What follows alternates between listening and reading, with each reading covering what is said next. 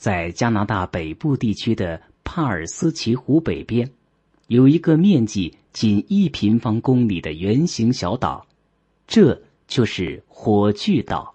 据传说，当年把火种带给人类的普罗米修斯，准备返回天宫的时候，顺手将没用了的火炬扔进了北冰洋。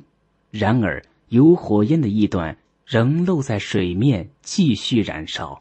天长日久，便形成了一个小岛。随着时间流逝，小岛上的火渐渐熄灭了，但是它却依旧有一种神奇的力量。这就是凡是踏上火炬岛的人，大多都会莫名其妙的自燃，这让对他好奇的人们望而却步。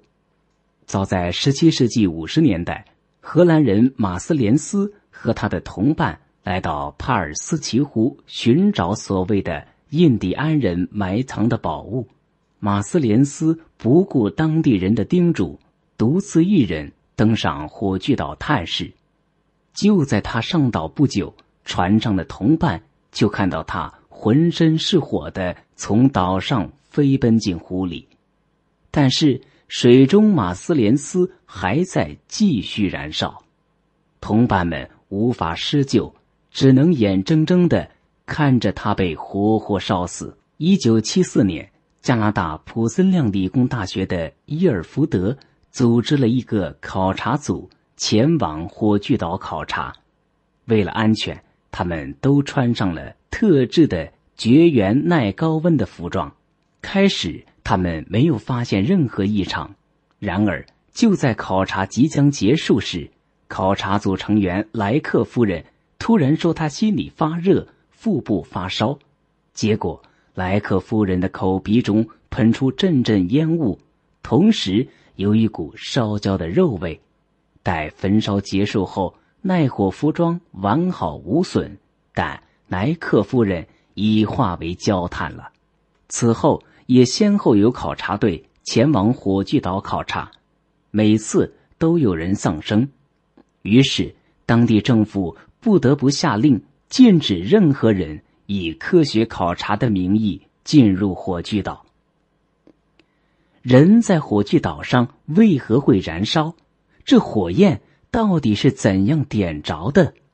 人们做了各种假设和推测。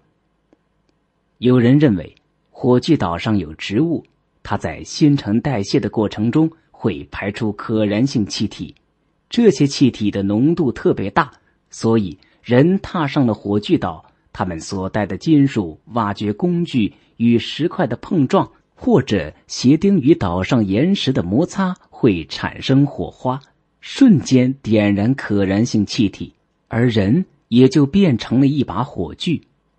还有人认为，在火炬岛的空气土壤中存在着一种奇特的细菌。当人大量的吸入这种细菌时，它们就会与人体内的某些物质发生一些奇妙的化学变化，产生一种物质，然后最终导致人体的自燃。